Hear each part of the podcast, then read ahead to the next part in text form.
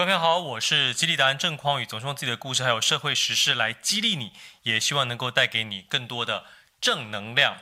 这几天呢，知名艺人隋棠啊，他因为发表了一个言论，主要就是有一位单亲妈妈呢，她带着两个小孩，那因为可能压力过大呀、啊，呃，他就把这两个孩子杀了之后想要自杀，但是呢，他没自杀成，呃，最后呢就被法官判定说好那。他要被处以极刑啊！针对这个事情呢，社会上就非常多人讨论。那艺人隋棠就发表了他的想法，他觉得说，哎，这个法官呢这样子判会不会判太重了？这样子一个单亲妈妈，她会做这个事情，肯定有她的压力呀、或者有一些精神方面的疾病。那你不对于这些什么酒驾的啦、贩毒的这些人处以极刑，你对这个妈妈处以极刑会不会太过分？他一发表这个言论之后呢，就有非常多人。批评他，其中一个批评他的人就是人称陈三金的陈怡呀啊，陈怡呢，她是一个在网络上以这个喜欢酸人骂人闻名的一个女生啊。透过这个事情呢，我想特别跟大家讨论一下哈，就是作为一个艺人哦，我认为我们在评论事情的时候，真的要非常的小心啊。应该说，如果我是隋棠或者我是隋棠的经纪人，我会建议他。最好不要针对像这样子哈敏感度太高的事情，你去发表言论进行讨论。针对像这样子的事情，大家有没有注意到？比如说像周杰伦，他基本上就不会卷入任何这种事情的讨论。为什么呢？因为我认为。他一定也有话想说，可是经纪公司阻止他，跟他说：“ 哎，这种事情我们不要碰啊，包括什么统独的议题啊，社会上的议题我们都不要碰。”那么后来呢，其实隋唐也做了一个非常好的示范呢，就是当他发现被人骂之后啊，他也针对他之前的这个言论哈，他呢说：“呃，我想跟大家道歉，因为可能我那个时候的呃说法啊哈，可能不够周全，我也有需要学习的地方。”当他这么做的时候，我认为是一个很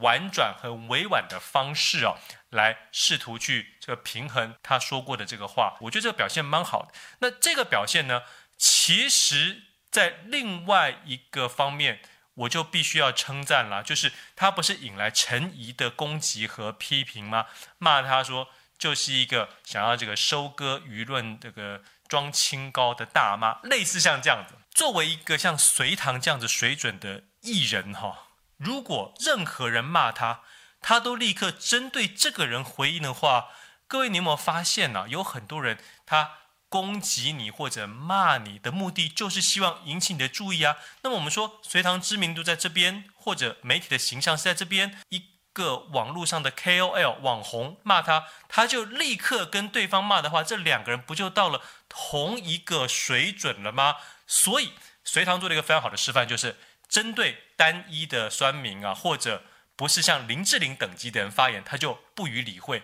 这就是一个你已经在社会上是一个品牌或一个知名人士的时候，针对其他人不是那么重要的人批评，你千万不要跟对方就直接对干了起来，因为那样子就会着了对方的道啦。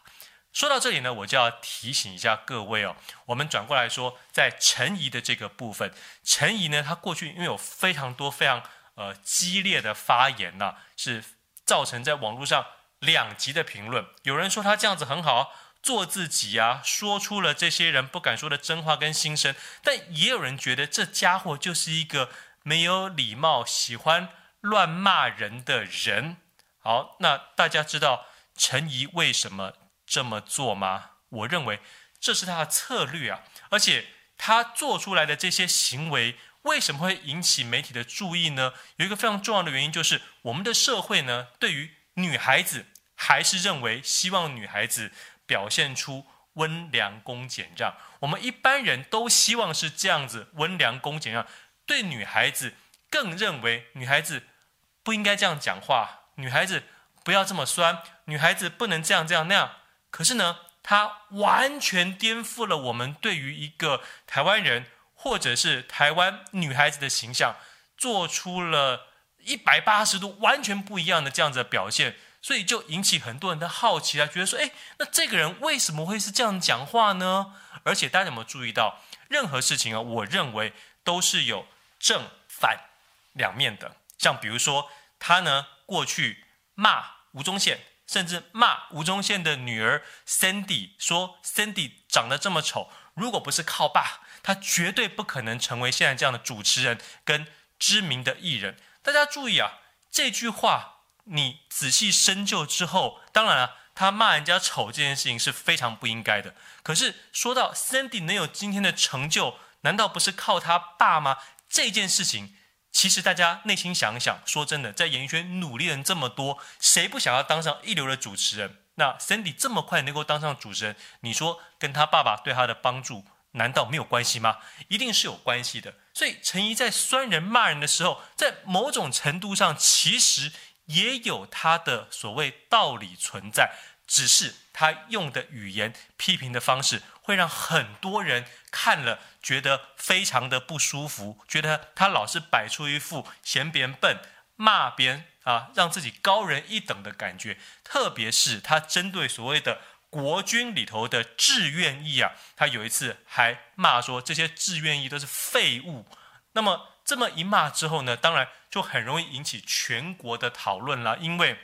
我们很多人都。当过兵嘛，我们也知道，当兵的时候你会遇到好的军人，也会遇到不好的军人。那么陈一是特别指说那些不好的军人，但他没有特别指是谁，就说志愿役这些志愿役的军人呢，就都是会这个上梁不正下梁歪，个欺下怕上啊，呃，隐灭事实的这样子的。他做了这样子的评论。各位说真的，我们都当过兵啊，在台湾的男生。那么你一定也遇过一些很坏的，真的就是我们国家国军的蛀虫、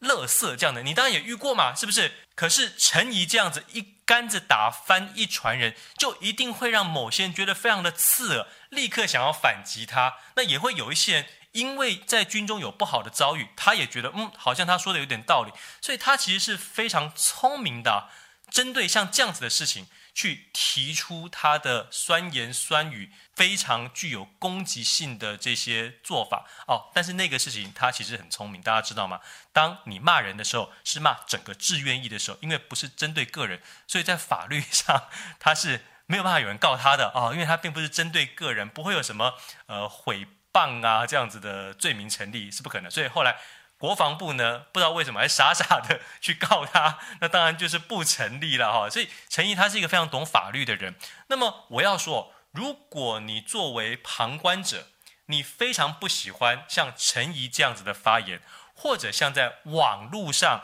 有一些口味比较重、讲话比较辛辣的人的发言的话，你千万不要还直接回应他，直接去他的板上骂他。或者把他骂人的话去转给那个被他骂的有一点知名度的人，让对方受不了，也跑过来骂他，这就着了陈怡的当了。他就是希望透过这样的发言，很多人来报道他，来关注他。因为现在媒体的风气呢，就是无风不起浪，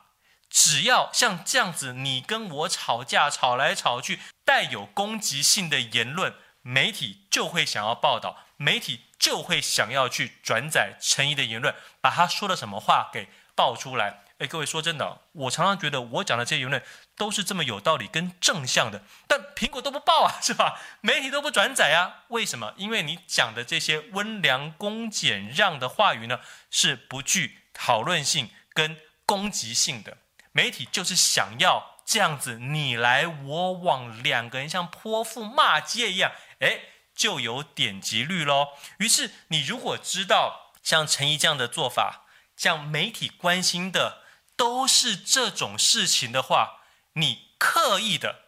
看到这种言论，不去点击，不做评论，鸟都不鸟他们的时候，过了一阵子，媒体发现，哎，陈沂讲的这些话都没有人讨论呢，那我们报他干嘛？就别报了吧。于是，他就会慢慢更加的。销声匿迹了，这种网络上的酸民哈、最怕就是你不鸟他，你不鸟他，你不鸟他啊，所以他就有可能再也不发表这样言论了，或者他就会一急发现人家不鸟他的时候，就开始走钢索，发出一些很激烈、犯法、骂人的言论，这个时候就可以让你告他了哦。所以说呢，我们最好啊，不要轻易的受这些网络的酸民呐、或者一些很激烈的言论的影响，好好做你该做的事情。如果你是所谓的品牌主啊，或者渐渐往知名人士的方向走，是一个自品牌的话，你更要注意这种媒体的操作术。现在呢，看我们影片的朋友，我都会想要把一本好书送给你，所以我们这一次想要送出的是愤怒管理，诶，是不是跟我们这个视频讲的主题非常的有关联呢？透过这本愤怒管理啊，我希望你在被人挑衅啊、酸民骂你的时候呢，不要轻易的着他们道，能够好好控制好自己的愤怒，甚至可以把一些负面的能量转换为。正能量，只要你跟我们的影片留言、按赞、加分享，我就会抽出一位幸运的朋友，把这本书送给你。希望大家都能够做好愤怒管理，让自己的品牌、自己的高度能够持续的发扬光大。